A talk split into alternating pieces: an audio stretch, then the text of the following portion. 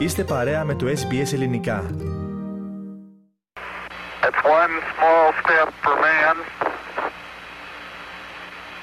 one giant leap for mankind. Αυτή είναι η φωνή του αστροναύτη Νίλ Armstrong τη στιγμή που έγραφε ιστορία τον Ιούλιο του 1969 όταν έγινε ο πρώτος άνθρωπος που πάτησε στο φεγγάρι. Ήταν μέρος της διαστημικής κούρσα μεταξύ των Ηνωμένων Πολιτειών και της πρώην Σοβιετικής Ένωσης, η οποία έληξε τον Δεκέμβριο του 1972, και την αποστολή Απόλο 17, στην οποία συμμετείχαν οι Gene Sherman και Harrison Smith. Κανένας Αμερικανός αστροναύτης δεν έχει επαναλάβει έκτοτε το κατόρθωμα αυτό με την NASA να σχεδιάσει την επιστροφή του ανθρώπου στο φεγγάρι. Η Μάρσια Ντάν, συντάκτρια αεροδιαστημική για το Associated Press, αναφέρει πω η NASA έχει συνάψει συμβόλαιο με ιδιωτικέ εταιρείε για να στείλουν ξανά τα δικά του σκάφη προ εδάφιση στο φεγγάρι, ώστε να ανοιχνεύσουν την περιοχή πριν φτάσουν εκεί αστροναύτε. NASA has uh, contracted with private companies to send their own landers to the moon, sort of to, to scout out the place before astronauts actually arrive. So, this is a NASA supported program, but the two companies, one in Pittsburgh, one in Houston, are putting their own um, money into this. Η Astrobotic Technology του Pittsburgh αποτελεί την πρώτη προγραμματισμένη αποστολή ενός σκάφους προσεδάφισης τον Ιανουάριο.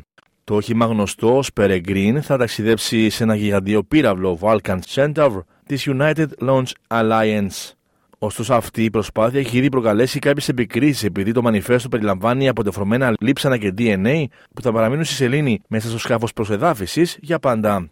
Σε επιστολή της 21η Δεκεμβρίου που απευθύνεται σε αξιωματούχους της NASA και του Υπουργείου Μεταφορών, ο αρχηγός του Έθνους Ναυάγιο των Ιθαγενών Μπού Νικρέν εξέφρασε βαθιά ανησυχία και απογοήτευση.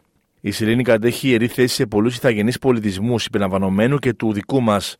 Η πράξη της αναπόθεσης ανθρώπινων λιψάνων και άλλων υλικών, τα οποία θα μπορούσαν να θεωρηθούν ως απορρίμματα σε οποιαδήποτε άλλη τοποθεσία, στη σελήνη ισοδυναμεί με βεβήλωση αυτού του ιερού χώρου, αναφέρεται στην ανακοίνωση. Παρά τις εντάσεις αυτές, η NASA συνέχισε να σχεδιάζει μια δεύτερη εκτόξευση στα μέσα Φεβρουαρίου. Οι επιστήμονες πιστεύουν ότι ο νότιος πόλος του φεγγαριού και οι μόνιμα σκιασμένοι κρατήρες του περιέχουν δισεκατομμύρια κιλά παγωμένου νερού που θα μπορούσαν να χρησιμοποιηθούν για πόσιμο νερό και για την παραγωγή καυσίμων πυράβλων. Η Amy Agenbaum της NASA λέει ότι οι χήματα βοηθούν με πειράματα για τη δοκιμή αυτών των θεωριών, καθώς η υπηρεσία εξετάζει ένα μακροπρόθεσμο σχέδιο για να στείλει έναν αστροναύτη πίσω στο φεγγάρι και τελικά να δημιουργήσει μια μακροχρόνια παρουσία εκεί. Το πείραμα Polar Resources Ice Mining Experiment 1 ή Prime 1 θα αναπτυχθεί στον Σεληνιακό Νότιο Πόλο από τον εμπορικό συνεργάτη μα για τη σεληνιακή προσεδάφιση. Το Prime 1 προορίζεται να αναζητήσει νερό στη σεληνιακή επιφάνεια, αναφέρει μεταξύ άλλων. The Polar Resources Ice Mining Experiment 1, or Prime 1, will be deployed to the lunar South Pole by our commercial lunar lander partner, Intuitive Machines. Prime 1 is intended to drill for water on the lunar surface. The objective of Prime 1 is to inform NASA's plans for mining resources on the lunar surface, as well as mission operations for a future NASA lunar rover mission called Viper. Η διαστημική υπηρεσία έχει καλέσει πολίτες να υποβάλουν τα ονόματά τους στο πλαίσιο της αποστολής Viper. Η αναπληρώτρια διαχειρίστρια της αποστολής, Νίκολα Φόξ, ανέφερε σε δήλωσή της ότι τα ονόματα θα συνδεθούν με το ρόβερ και θα μεταφερθούν στο φεγγάρι. Απλά σκεφτείτε, τα ονόματά μας θα ταξιδεύουν μαζί μας, καθώς το Viper θα πλοηγείται στο δύσβατο έδαφος του Σεληνιακού Νότιου Πόλου και θα συλλέγει πολύτιμα δεδομένα που θα μας βοηθήσουν να κατανοήσουμε καλύτερα την ιστορία της Ελλήνης και το περιβάλλον που σκοπεύουμε να στείλουμε τους αστροναύτες της Artemis, είπε. Just think.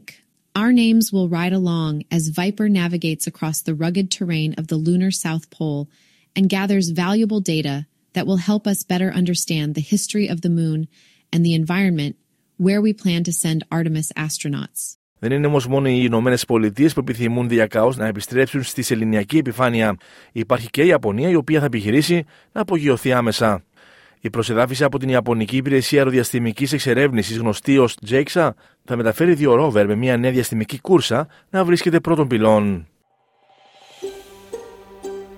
Θέλετε να ακούσετε περισσότερες ιστορίες σαν και αυτήν; Ακούστε στο Apple Podcast, στο Google Podcast, στο Spotify ή οπουδήποτε ακούτε podcast.